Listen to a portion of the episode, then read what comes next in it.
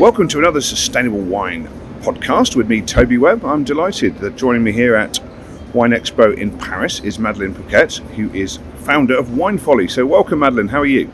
I'm super. Thanks for having me. Super. That's a good start. Um, now, tell us a bit about what you do. I mean, I know what you do because I bought your maps, which are great, and you do lots of really other interesting things. But for our listeners who don't know who you are, uh, what do you do at winefolly.com?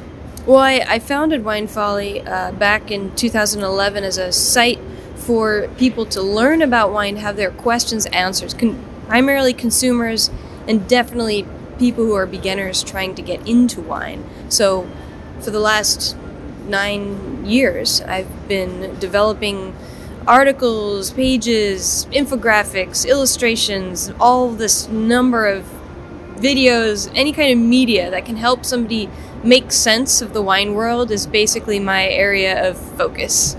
How do you make a living out of that? Uh, everybody asks me that question. Well, yeah, so we give everything away for free on the website, so you can learn quite a bit for free.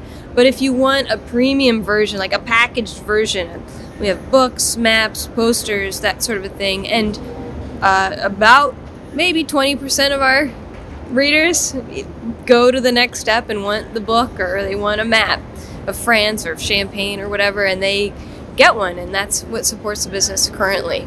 Well, that's partly why I bought the maps because I thought, you know, I could go to a big bookstore or Amazon, but I'd rather buy them from, you know, a site where you're helping support the work they do that's free. So you did um, directly support us, and I appreciate excellent. it. Oh, my pleasure. it's very useful. Um, so um, we are here at Vinexpo in Paris, which is a huge exhibition with a conference which um, Moet Hennessy are putting on for the last two or three days. They've invested a huge amount of time and effort in bringing people like yourself in to talk about various aspects of sustainability.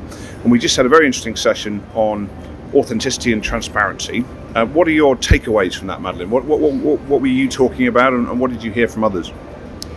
Well, I was talking about the importance of data transparency, information transparency in wine, and how the wine industry has a sort of a funny relationship between whether or not they actually want to tell people what's in their wine and what they are drink you know what it's composed of essentially and consumers have a very high desire to have that information so it seems to me that the producers who really want to be found and discovered and validated by consumers are going to be the ones who allow themselves to be transparent about what's inside their wines and, and tell people truthfully. And that's uh, what I was saying. And then uh, we had some really interesting insights from uh, a couple of really fine women. One who focuses on Asian luxury market, who said, who talked about what who consumers are listening to, and one of the key points she made was how uh, consumers don't necessarily listen directly to the brand, the voice of the, the words that the brand says, but they are listening to the consumers of the brand, the other consumers around that brand. And I think, again, uh, this is where this idea of the transparency of information is important too, because maybe what, from what they want of the brand is just the information. And then they let other people around that brand fill in the gaps, the storytelling which is an interesting idea. And then the other woman spoke to uh, Moet Hennessy. She works for Moet Hennessy and the brands, and she uh, focuses on their sustainability plan and what that actually looks like. And she talked a bit about what it meant to create that role and how she had to actually struggle and to prove that that role was worth producing and and and happening because it happened started back in 1992. Um, but then she spoke to how they make their uh, other people because they have other farmers that they work with, wine grape growers that they work with, accountable to the level of sustainability that Moet Hennessy wants to produce. So a very interesting session, and I think you made a very good point about you want to know everything before you buy something, particularly given that information is more or less available in many cases these days, and it, and it, probably wasn't 20 years ago. You had to go to the library or ring up the manufacturer. Now you can find it all, hopefully reliably, the click of a button. Um, what does that mean for wine then? Because you know, there's been a trend in some wine producers have even less on the label, you know, to make it look really cool and get away from those old kind of you know fusty old labels. how do we tell consumers who are interested about what is actually in their wine? Well, it's interesting. It's it's at our engagement points with consumers that we have the opportunity to give them information, and I'm in the school of thought, and this is because this is how I behave as a consumer, and many millennials like me behave this way as well. Is to look at all the data. We create essentially a crazy wall and we look at a million different sources, whether it be reviews or meta information about a product, in order to make a buying decision. And it seems to me that if you have these points of engagement, whether it be your social media channels, your website, your bottle label, the back label of your bottle, if you don't want it on the front, um, in your winery, at the place where you sell wine, those are opportunities in which you can communicate information about your wine. And for me, this is really the base layer of information that I get because how do I compare your wine with another wine? How do I make a buying decision? I have to start with the base layer of data and then I can overlay the storytelling on top of that. Mm. And I'm finally making a choice after I see those two things. So, of course, the early iterations of consumer labelling for authenticity in wine have been organic. We've had some fair trade wine, which has done a great job in many cases, particularly in places like South Africa and South America on, on labour rights and so on. Um, we have biodynamic, we have bio labels, but that's not particularly mainstream at the moment. And are you convinced people really understand what those various labels mean? The consumer doesn't want to have to slog through all of the certifications. Um, they're looking for purity right now. That's what they're looking for. And as soon as they find out that these labels have their own unique snowflake model of what purity is, they're very disappointed, generally. Um, that it's just, why don't you just tell me it's made with grapes? Like, and that's why natural wine has such a pull right now, even though it, some of it's awful. Um, is because it, it it tries to be exactly that purest expression of wine, so to speak. It's the easiest concept to understand the, for the consumer in some ways. It is the easiest concept. To, it's may might be the hardest to drink, but it's the easiest concept to understand, and thus they're willing to pay more for that. Mm-hmm. And if I was a, a wine producer right now, I would be freaking out about this concept of purity and how to show mm-hmm. and how to show maybe what I'm doing might not make sense. Yeah. You know, using something like diammonium phosphate doesn't sound pretty for a consumer who's looking for purity, but maybe there's a reason behind that that's easy to explain. Maybe yeah. I can figure out how to contextualize it, like taking a vitamin. Yeah. Oh, you take your vitamins, right? Well, this is a yeast vitamin, you yeah. know, for example. But it seems to me that kind of thing has happened a bit in cooking, right? You know, where we know so much about what goes into our food, much more than yeah. we did. But do we know, um, like the salts, like there's different salts from around the world, and some of that salt, you know, it's got what has it got in it, you know? Yeah, right. Look, we're not there more yet. than totally. just salt. Absolutely, so, we're, not yet there. But the analogy I've heard used about natural wines is, it's a bit like I invite, I invite you around for dinner, and I say, I've got these lovely ingredients, but I don't really believe in intervening in the process, so I'm going to dump them all in the pot and cook them for 45 minutes, and then we'll just eat it, see how it is. Yeah. And that's the analogy I've heard people use about that's natural wine. And, and, but natural wine has this great authenticity thing, as you say. So how the question I have, I suppose, is how can winemakers who are doing more in-depth cooking, if you like, mm-hmm. you know, mm-hmm. making adjustments to make the best product, how do they talk about that in a way which isn't overly complicated? It's a big challenge, isn't it? And by the way, I'm not expecting you to have the exact answer because I'm not sure anyone does. I I would be looking very carefully. I would be running tests if I could um, with talking about my product and iterating on those tests. Maybe using Twitter as an opportunity to ask questions to consumers and then learning from those questions and then developing maybe blog content on if, if you have a website that has a blog yeah. you can talk about certain things, answer these questions, mm. um, and this is an opportunity to create a conversation. To ask, as soon as you allow you yourself to ask questions to your customers, they suddenly think that you care about what they have to say. Yeah. And you actually have to care if you ask them questions because you'll be overwhelmed with answers. You know, Yeah. if you're doing a good job. So it's pretty scary, isn't it? I suppose part of the problem is that production has long been separated from retail. So by Right. the time the consumer gets it, that, that, you know, all they see is the producer's name. The producer doesn't know who they are. And I know more of the premium brands are going for sort of direct wine clubs and direct. That's why they're doing it. And that's a good opportunity, right? That's where you can help create that model, I guess. Yeah, that's where they why they're doing it. I it's this regulation we have, these multiple steps between the consumer and the producer. Even in this expo, here we are a bunch of B2B, but ultimately we're trying to serve the consumer and there's not a single consumer who's here. Yeah. So it Well, there's a few students inside That- questioning the CEO of LVMH, but that's about it, right? Yeah, exactly. So let me ask you more broadly about sustainability. Um, what's your take on the levels of interest at the moment in it, in it, in a, in a sense beyond incremental change? I mean, you live, I believe, west coast of the US, where there's a huge amount of initiatives going on around sustainability. Every region of the, the west coast seems to have their own sustainable certification initiative. What's your sense of the, the real change that those are delivering at the moment?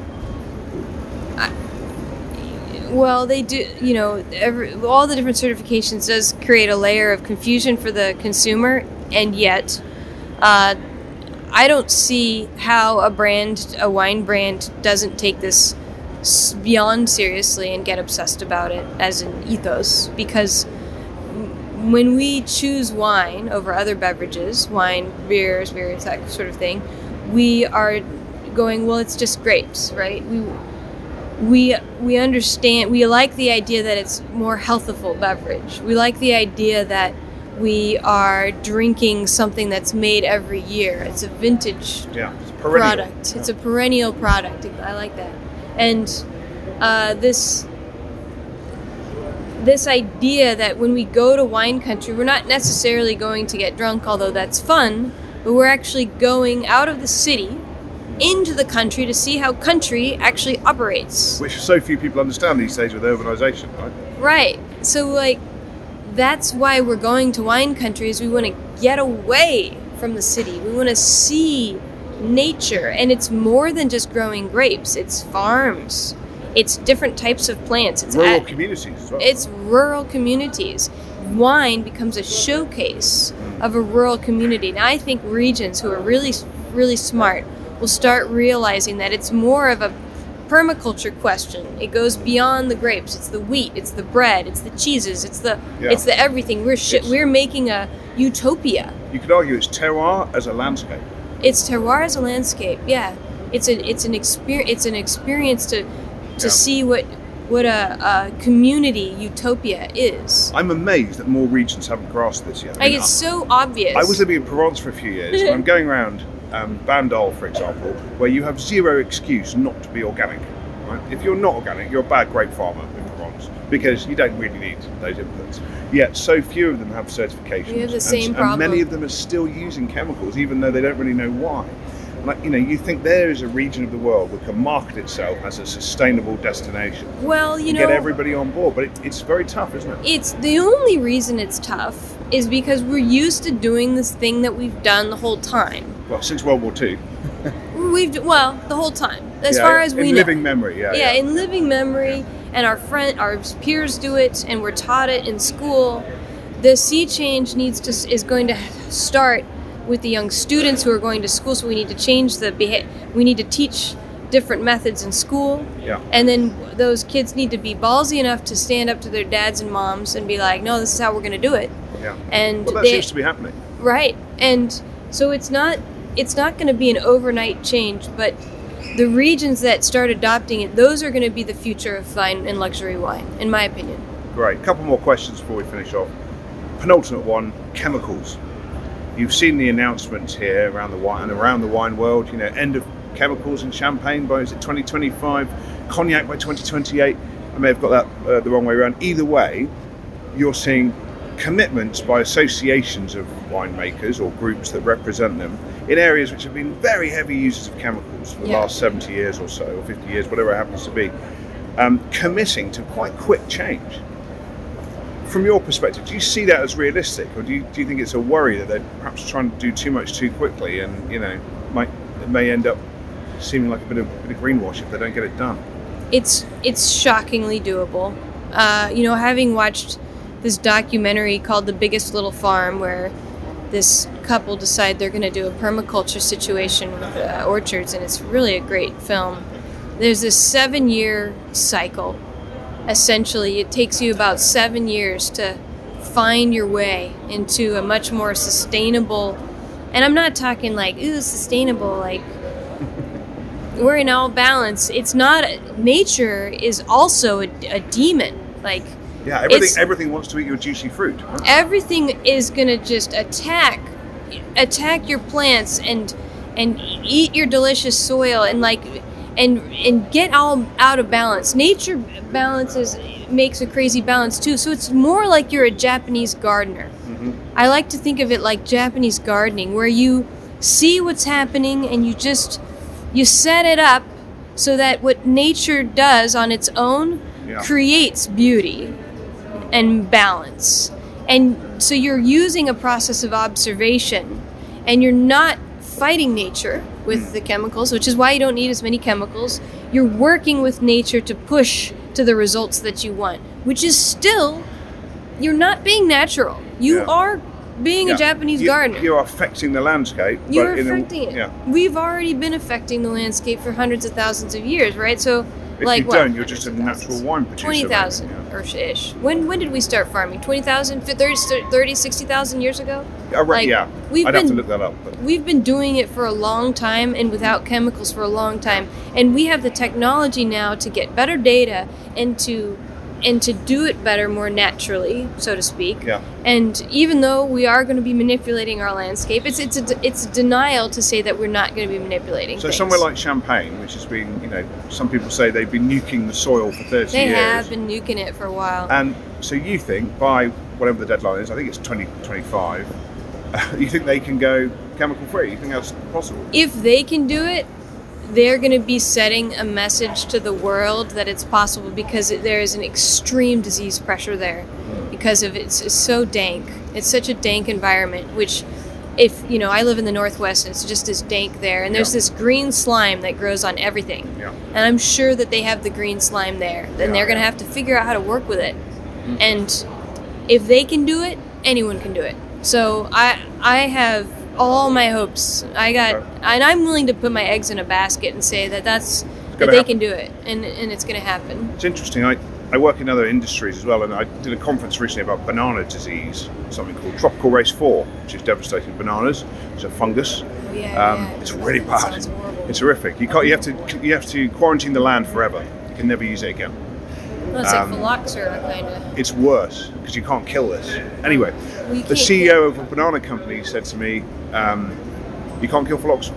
It's there's been no cure for grape phylloxera. Okay. Yeah. Oh yeah, they just managed to resistant strains, haven't they? Yeah. So CEO of a banana company says, says to me, my customers, my consumers, expect a chemical-free banana, and that's what I have to deliver. And he was talking to big chemical producers who make fungicides and fertilizers and pesticides, saying, listen, you guys are out of business because my consumers don't want any input. Yeah. Then he kind of admitted to me later that that's going to be really, really difficult. So I was kind of confused as to where this is going. But from your point of view, you know, slightly representing wine consumers, are they really zero sum game about this, do you think, in the long term? Just no chemicals? Or are we going to have to redefine what we mean by chemicals? You know, copper sulfate, for example. I know it's a difficult question.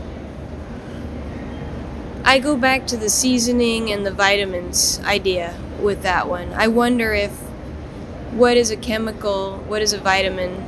Because, you know, vitamin B, what is vitamin B, right? So, what is magnesium?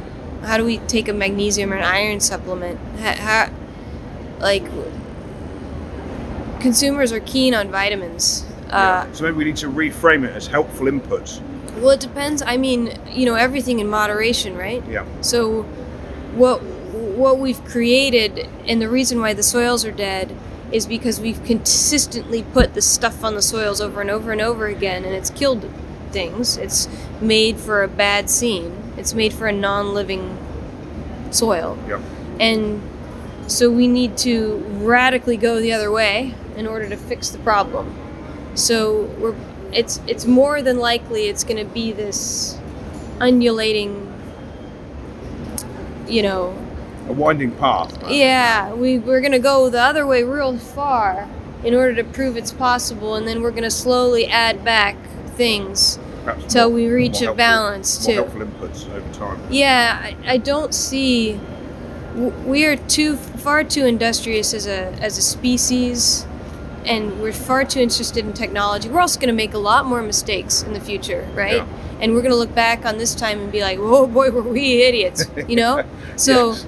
I, I'm I, I I can't be so fully deter de- like convinced of my own beliefs now because I know in 50 years I'm going to look back and if I'm alive, uh, laugh at what I said today. So I I see this as like you said, it's undulating. It's a it's a wave. It's, it has a low point. It has a high point, and we're swinging really far. Yeah. We have to swing that way because we went so far the other way. What gives me hope, and I'd be interested in your view on this as a final point, is the role of technology in, in, in reducing inputs. So, for example, um, one of the world's largest fertilizer, chemical, pesticide companies is trying to reinvent itself as, as opposed to being about chemical inputs, being about sustainable outputs. So, how can digital technology enable us to reduce inputs by spotting problems before they've spread, and the, and the the, Yeah. the falling cost of technology, I hope, could be, if not the silver bullet, one of the real drivers for sustainable change in wine. I wonder what your views were on that. Just to finish off on, Yeah, I mean, if we got a bunch of raspberry berry pies working in the vineyards, taking in more data, or working in farms, we're already seeing this in farms and in certain vineyard areas. Some in-depth data taking on Yeah. to to keep water watering down and to monitor. And we're starting to realize, you know, we have these plots. They're squares. We sell them and we cut them up into squares and we, and we manage them that way. But the landscape itself is makes these more natural shapes. yeah, and kind that's of, how you of crazy to have square fields. In yeah, and that's kind of how yeah. we that's kind of how we need to water and to manage and to observe Yeah. our landscape is more in this in these in these circles essentially. Mm-hmm. And and that's that's something we're going to learn how to do as we start observing the soil and the and the productivity of the land a little bit better with technology and certainly with the new satellites that go up uh, with the high definition Yeah. we can look at uh, we can look at the density of the foliage and how much watering we need to do on at least a weekly basis. And then we can put some things in the vineyard and maybe we can make our vineyard a little smarter Yeah. to to help us keep track of things a, a little bit better. And I, I think that's going to be huge. I'd be excited about that. Again I, a farmer's only going to spend money on something like that if it makes his life or her life easier. Yeah, and I guess you have the kind of macro business case that that's about climate adaptation and mitigation at the same time, which helps drive the kind of business case. So, right if it makes them make more money too that'll be a huge driver absolutely. Great, Madeline. We could talk all day, but I know you've got many things to do. Um, so thank you so much for your time today on the Sustainable Wine yeah podcast, and uh, we'll hope to do another podcast with you soon. yeah cheers